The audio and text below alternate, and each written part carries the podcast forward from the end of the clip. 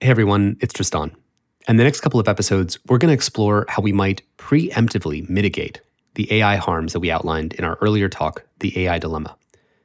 To do that, we're going to talk about the mistakes and missed opportunities of some of our past efforts to limit the damage of other races to the bottom, and how they might guide us into making more effective decisions about AI. On our next episode, we'll look at how social media litigation could take us a step closer to making tech companies accountable for the externalities of their products.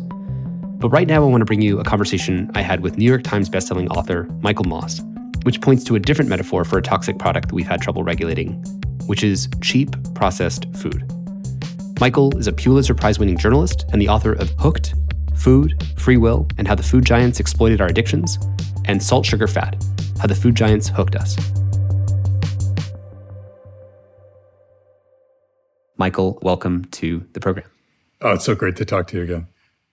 So, you and I met in New York City actually in 2013. I was at Google and I had just made this presentation about how social media companies and tech companies were really caught in this arms race to hack human social psychological instincts in the name of getting attention and engagement. The race to the bottom of the brainstem, as we would later call it. And your book was really a profound influence on me because it detailed how another industry faced up to the ways that it was reverse engineering the predictable traits of our stomach instincts, our psychological instincts, our dopamine, our craving instincts, which is the industry of food. And your book, Salt, Sugar, Fat, opens up with a 1999 meeting of when 11 CEOs and presidents of the most influential processed food companies got together to discuss the health crisis that their products were causing. Could you talk through what happened at this legendary meeting of the food companies and what we can learn from it? Yeah, so this meeting, as you said back in 1999, was organized by a cabal of insiders at the companies who were growing alarmed about their culpability, responsibility for all of the troubles that we're having multifold times, even more so now, but even sort of beginning back then obesity, type 2 diabetes, on and on and on. And they wanted these CEOs and the heads of the companies to sort of sit down and think about the ways that they could address their culpability, deal with that, and do something to sort of change their behavior, their corporate strategy on behalf of their customers. So it was this extraordinary meeting, and it was done rather in secret because they'd never met before like this. I mean, these are giant companies that are normally at each other's throats for stomach share, as they call it, right? Which is our stomach and their share of stuff that they put in it. So it was extraordinary that they're meeting in the first place. And up on the stage, you know, the senior vice president of Kraft, the largest company at the time, starts going through his deck of slides, presenting the case to these CEOs that, look, we're getting blamed for this. People are getting sick on that. He even like starts linking their products to cancers. And he's urging them to do some things on behalf of customers. And he sits down, and then the reality sort of happens. The reality being that, you know, the most powerful person in the room, he was the head of General Mills at the time, he, he just has this look of fury on his face. He's assaulted, just this this affront that this lower echelon vice president would sort of come to him with this proposal. He goes, Look, we're already doing things on behalf of customers. If they want like a low fat version of our product, we've got that on the shelf or low salt. But for you to stand here and suggest that we're going to mess around with the company jewels, quote unquote, referring to like salt, sugar, fat, he goes, You have to remember that we're not just responsible for our customers we're responsible for our shareholders, and there is nothing that we will do that could risk diminishing the powerful appeal that we've built into these products. So, what's interesting to me here is that, at least inside of Kraft, one of the biggest food companies on the planet, there was a sense of responsibility about the harms of their products and a willingness to act for the greater good. And this is kind of being repeated today when we see people like Sam Altman from OpenAI voicing their own concerns about the dangers of AI. But just voicing those concerns is not enough. So I just want to zoom back into this meeting for a moment because sometimes I just wonder what would have happened? Would it have been possible for that meeting to succeed? So I think I think a couple things might have made a huge difference at the time. One, if there was some sort of some external force threatening the industry, causing it to sort of, hey, wait a minute, maybe you really, really do need to think about this. And that can happen in two ways with the food industry. One could be a, a lawsuit from some powerful group of people, or it can simply be an awakening among customers because the slightest dip in sales will drive these companies crazy and will drive them to that point where they're recognizing that, hey, wait a minute, we do need to change what we're doing here. We need to focus on this because otherwise they're just going to continue at their own leisure, at their own pace, thinking they can do what they want to do. Right. So I'm hearing from you government pressure, the potential for regulation, and the second being consumer demand. If if the companies actually saw suddenly all those buying signals going from Yoplait yogurt, which had more sugar at the time than Lucky Charms cereal, and suddenly people stopped eating that, they would listen to that because it would directly affect their profits. Yeah, and what was really fascinating about this meeting was that this was an attempt to sort of have this industry act together in unison because what did come out of that meeting was an attempt by Kraft, the largest company at the time, to unilaterally do some of these things. Its insiders were urging the entire industry to do it all. And it, it was incredible what they did. I mean, they looked at the cartoon uh, the advertising they were doing on Saturday morning cartoons and said, we're going to cut back on like the sugary stuff we're selling to kids. They went to their food chemists and said, thou shalt not simply keep adding as much salt, sugar, fat as you want to. We're going to put limits on how much you can add to these products to help people. And then they looked at the label and they go, we're kind of tricking people here because we're packing so many calories into these bags and boxes of snacks and treats, knowing that a third or more people are going to eat the whole bag in one sitting. But we say on the label that there's only so few calories per serving and expect them to kind of do the math themselves. What if we tell them on the front of the package the total amount of calories in the package? So give them fair warning and educate consumers. And Kraft did these things for about like 30 seconds. Well, really, it was about two months before the competitors realized what was going on and they swooped into the aisles, doubling down on all of those aspects of their products. And, and Kraft had to give up and go back to its old ways. So I think that that meeting in 99 and that notion that you could get the whole industry together and act in a way that could help them all was kind of critical to that strategy. So, just to dwell here for one last minute before we start getting into the mechanics of why we're talking about food and its parallels to technology, you know, there's this other belief sometimes that well, if you just had that that leading actor do the right thing, then that would cascade and cause the other actors to do a different thing. And in this case, it was only a temporary thing, and they were forced right back to the drawing board because of the competitive nature of the business. Can you just walk us through the kind of core mechanics that the processed food industry uses with some products that listeners might, you know, eat themselves and what goes into them? Yeah, so so some of it is sort of chemistry. They rely on food chemists who formulate the design of their products in ways to maximize the allure. And I focused on salt, sugar, fat because those are kind of the big three, the unholy trinity, if you will, in which the industry lies. Sugar maybe is one of the most powerful uh, because it affects kids so much. I was lucky to meet and spend some time with this icon in the industry named Howard Moskowitz. He was trained in high math and then experimental psychology at Harvard.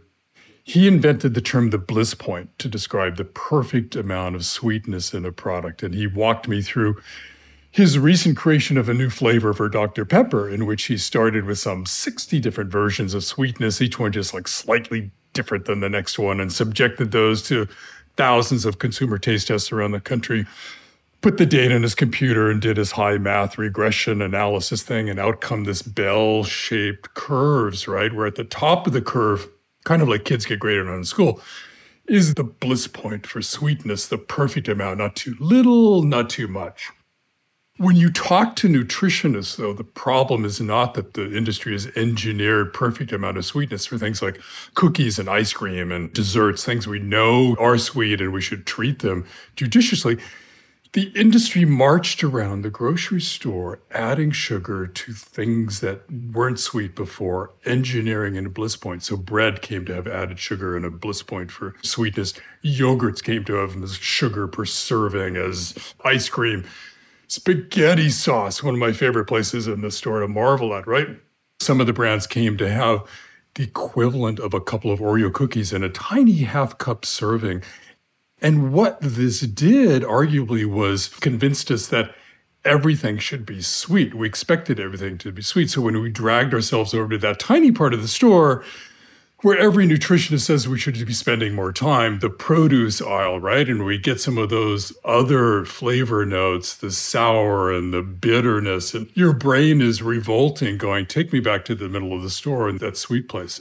Likewise with salt and and fat, which the industry calls the mouth feel because of that luscious sensation it gives you of biting into a toasted cheese sandwich.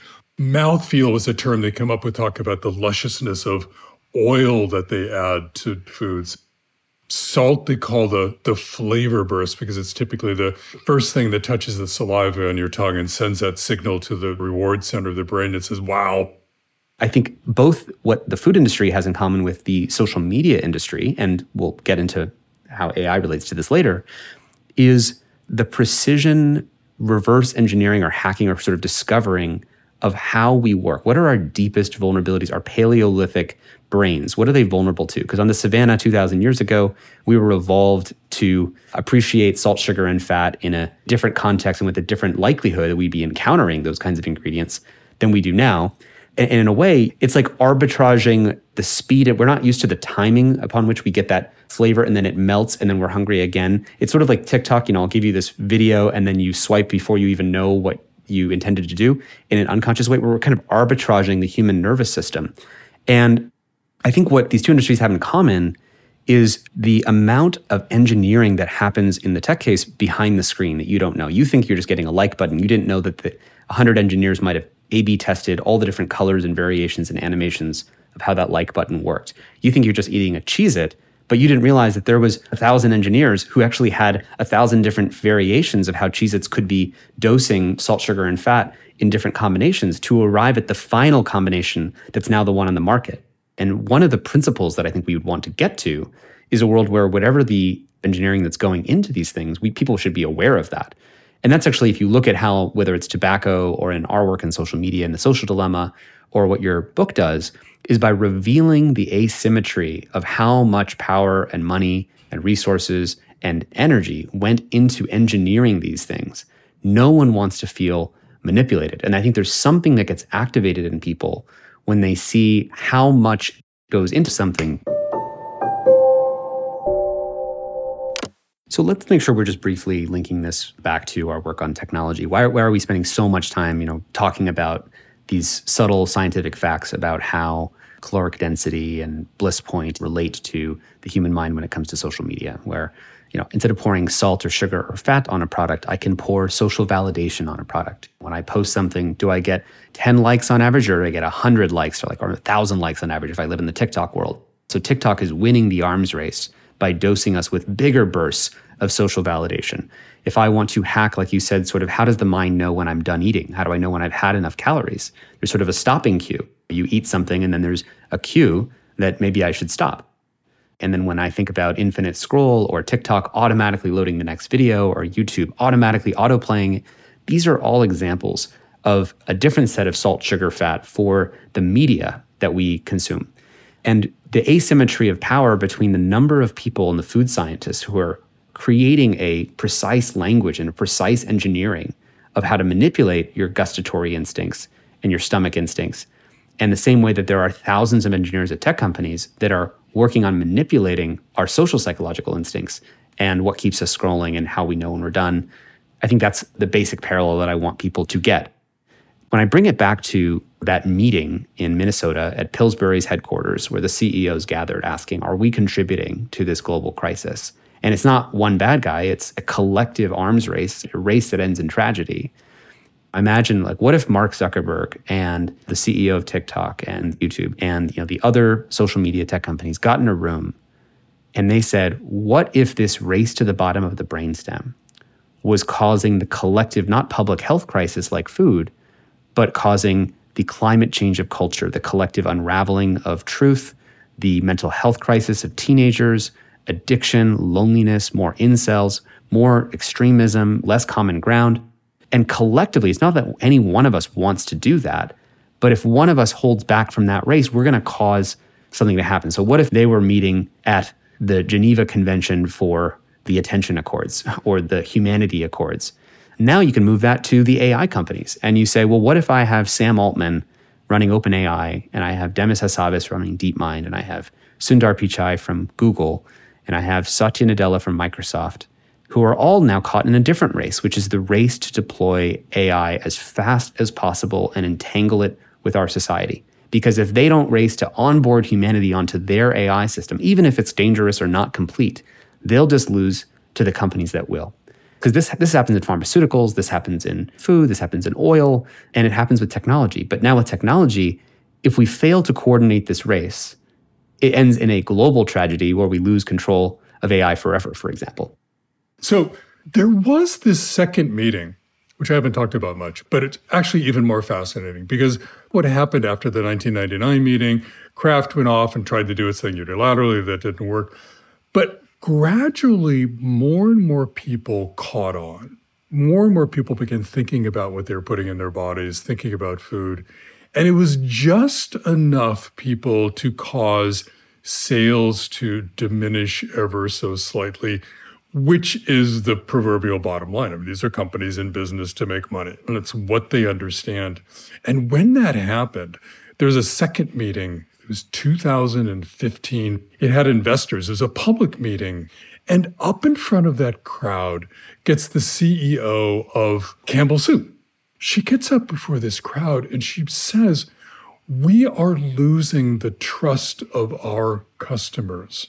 And that phrase so shocked the industry. It was just heretical to sort of say something like that in, in public, but she was getting that it was in their own economic interest to really truly start doing some things, to turn the corner and change the nature of the products in, in a way that would allow us to regain control of our eating habits and still enjoy these products. I mean, unfortunately, from from my perspective, is that uh, what the companies did was what's called health washing. I mean, they started inventing fake ways of making their food seem less addictive or less troublesome. They started adding fiber to everything, even though the fiber they were adding was made in the laboratory and didn't have any sort of satiating powers that the fiber in a piece of fruit might have. They started adding like blobs of protein to otherwise sugary cereal on the notion because protein became this darling that people kind of fixated on. So I think we're in this phase now where, yeah, the companies are super sensitive to food. They're super sensitive to competition. And they're, and here's the other thing that's happening too, is that there are insiders at these companies who are switching sides, becoming whistleblowers, talking to people like you and me, but also using the skill that they used to sell us junk to sell us good food. And I think that's super exciting to see those people start working in this landscape. So I'm hearing kind of in tracking the way that one of these unhealthy races that ends in tragedy evolves is as, say, consumer pressure, losses in trust, or something like that show up. Companies feel that pressure and they feel like they have to adjust what they're doing. You know, high fructose corn syrup becomes marked as that's a bad ingredient. We shouldn't give that to our kids. But then people start renaming it. They rename it to you know, concentrated fruit juice or find some other clever abstract name for it. You probably have 10. 62 different sugars, 62 names for sugar you'll find in the supermarket. Right. And so I think as we we know what are the kind of classic responses that we can expect to see from a space that has a perverse incentive and a race to the bottom is as pressure builds, as awareness builds, as films come out like Fed Up that sort of show people what's really going on with food and parents get active as the social dilemma comes up and parents get active around social media, maybe Instagram will add time spent controls and TikTok will add parental controls. And you yeah, can control yeah. and choose how much time you want to spend on that app while they're still doing the exact same manipulative stuff and making people feel crappy every day. And so this safety washing we can name as one of the sort of follow up trends. But then you're saying, as we follow the more optimistic side of that curve and responses, then you have more insiders that are switching sides. I would say that in the social media world, there are more people working at these major social media companies that have seen the social dilemma and agree with its core diagnosis and want to change it from the inside, but are mostly trapped under those perverse incentives. And then you see another phenomenon, which is that as they get frustrated, they peel off from that industry or peel off from those big companies and try to start maybe their own alternatives. Yeah. And I wanted to go back just quickly to that information thing too, because I used to think that the nutrition facts box on these products was our friend, right? We could go there, we could see what's going in these products, but I've totally changed my mind on that. In fact, it turns out those facts box were the result of lobbying by none other than the food companies. So when you look at the nutrition facts box, some of the things there are things we should be eating more of, like calcium, protein. Others are stuff we should be eating less of, but you can't really tell like what's a gram and what's a serving. And that information is there to get us to lower our guard and basically say to ourselves, well, this can't be that bad. I mean, the government is in charge, right? It's got all this data and it's got information, and it's totally backfired, I think, in terms of helping us understand what these products are truly about, which is not their nutritional components, which the companies can change any which way they want to placate latest concern that we have about components in their products. It's about something much more fundamental, like what's real food and how do you help people change the way they value food in a way that they can recognize real food, like they can recognize you know, technology that will help them.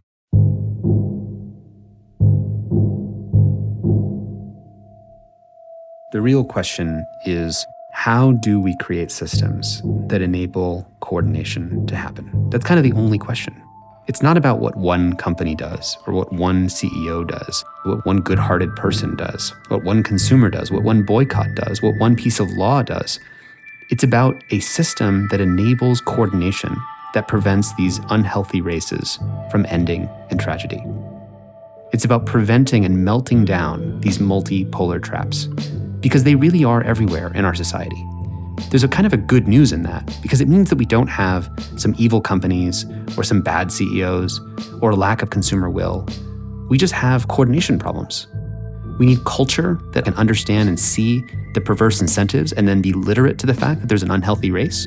That kind of culture sets in motion institutional responses, the kinds of law, litigation, regulation that enable the coordination to happen by focusing not on, you know, bashing one company like an Exxon or like a Facebook, but instead dealing with and creating the coordination mechanisms that allow all the actors to do a better job.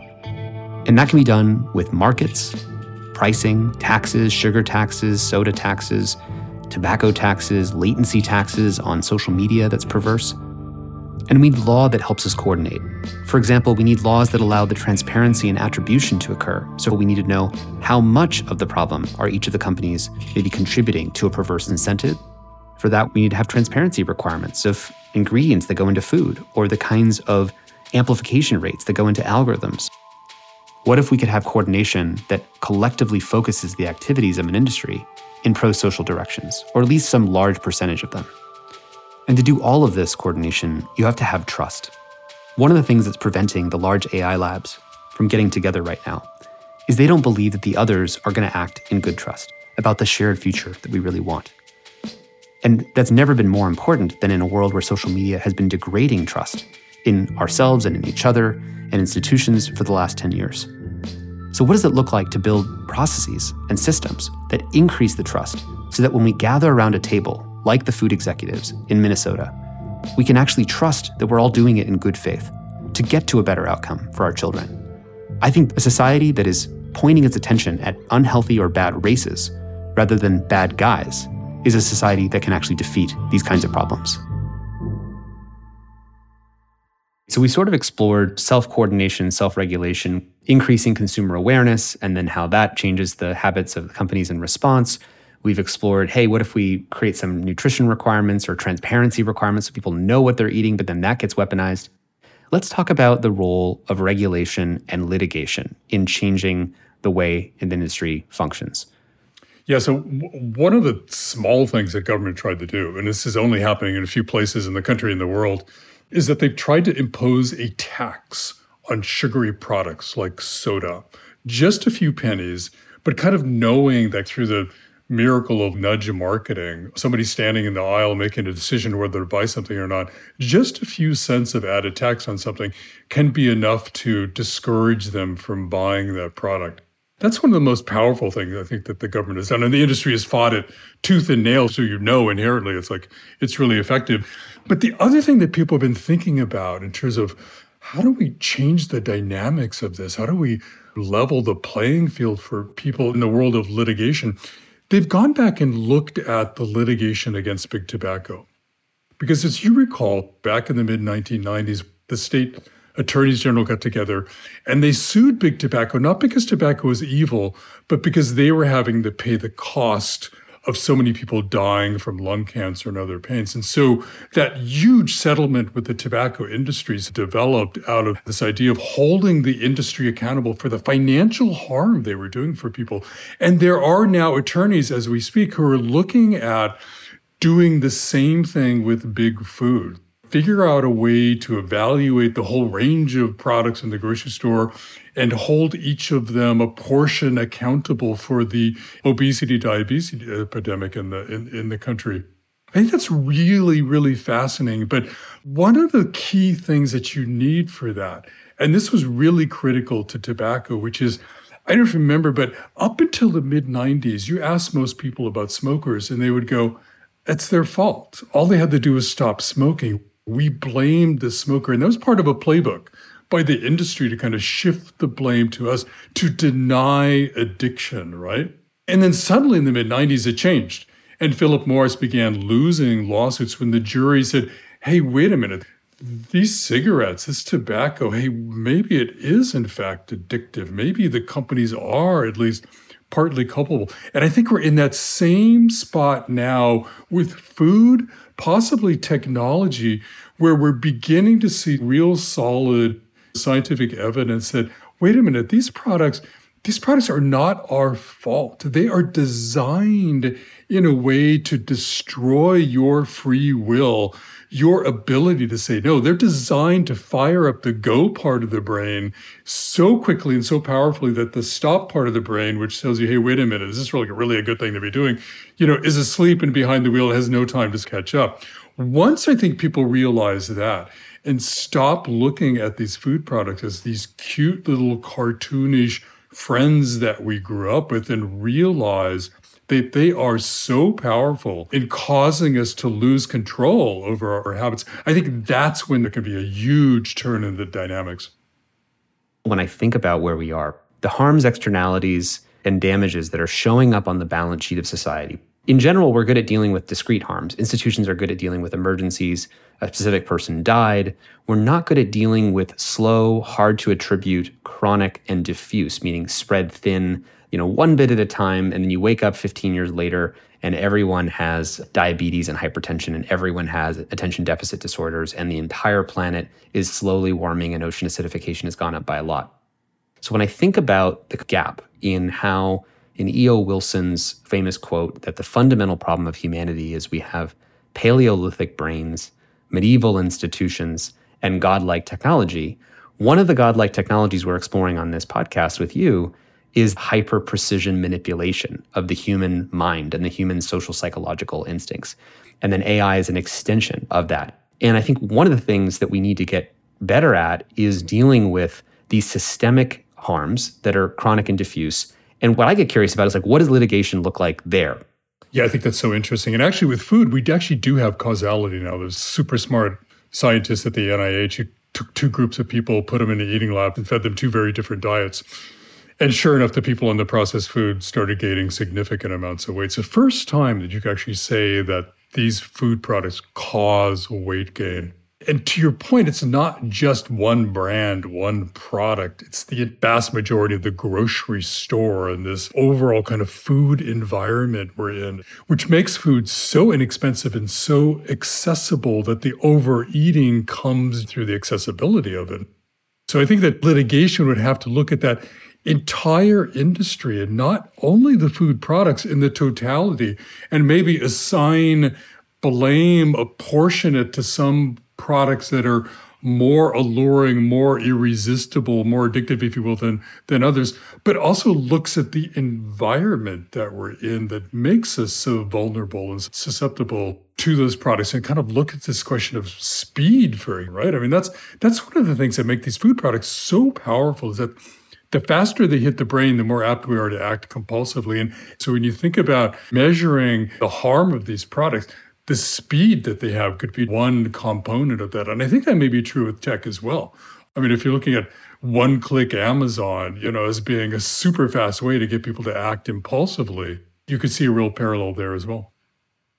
Yeah, when I think about what you're saying, what litigation does is it puts a price on harm, right? But that happens after the fact. The litigation is about saying, okay, these externalities have been accumulating on the balance sheet of society. They've been unaccounted for. Now let's put a price on those externalities. So that's kind of the model. But now the problem is as you move into exponential technologies like artificial intelligence that literally will affect the entire world like that and change the structure of the world and eliminate 300 million jobs super quick.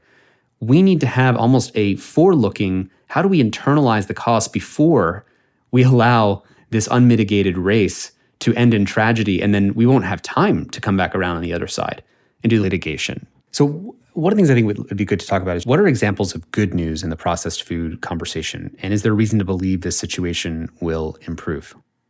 One of the good things happening in the industry are startups, food that's yummy, coming along and putting pressure on big food to change its ways, either by adopting these products or maybe reformulating their products. It's a complex world. There's lots of things to think about when you buy a food product, not just your health. There's the environment, which is where you saw the whole sort of meatless trend came along. But that to me is really encouraging. Smart people inventing new products in a way that sort of get a toehold in the marketplace. Okay, so as we wrap up this episode and we return to the failed meeting of the processed food companies CEOs and how a similar meeting from the AI companies or the social media companies, you know, if we were to stage that meeting again now in 2023, how would we make it succeed? How would we do it differently? What conditions would we need for that meeting to be productive?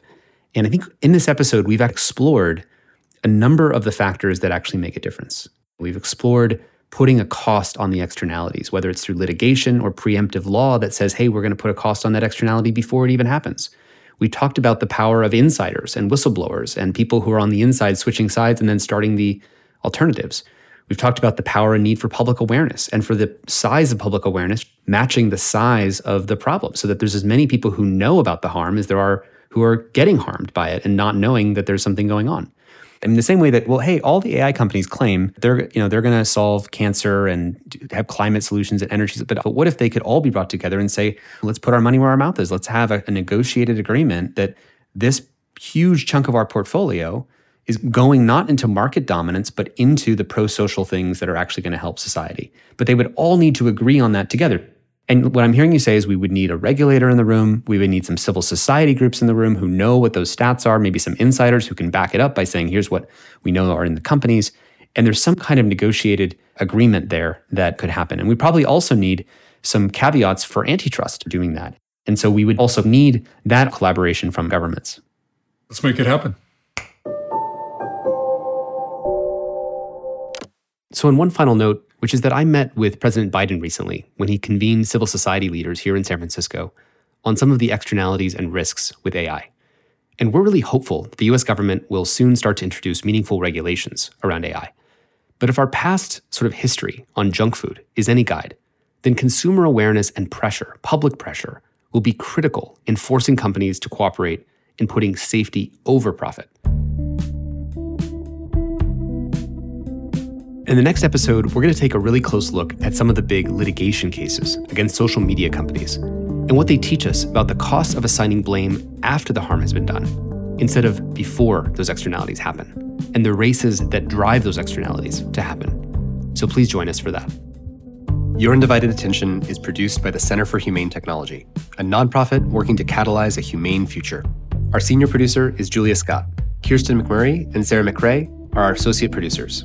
Sasha Fegan is our managing editor. Mia Lobel is our consulting producer. Mixing on this episode by Jeff Sudakin. Original music and sound design by Ryan and Hays Holladay. And a special thanks to the whole Center for Humane Technology team for making this podcast possible. Do you have questions for us? You can always drop us a voice note at humanetech.com slash ask us, and we just might answer them in an upcoming episode. A very special thanks to our generous supporters who make this entire podcast possible. And if you would like to join them, you can visit humanetech.com slash donate. You can find show notes, transcripts, and much more at humanetech.com. And if you made it all the way here, let me give one more thank you to you for giving us your undivided attention.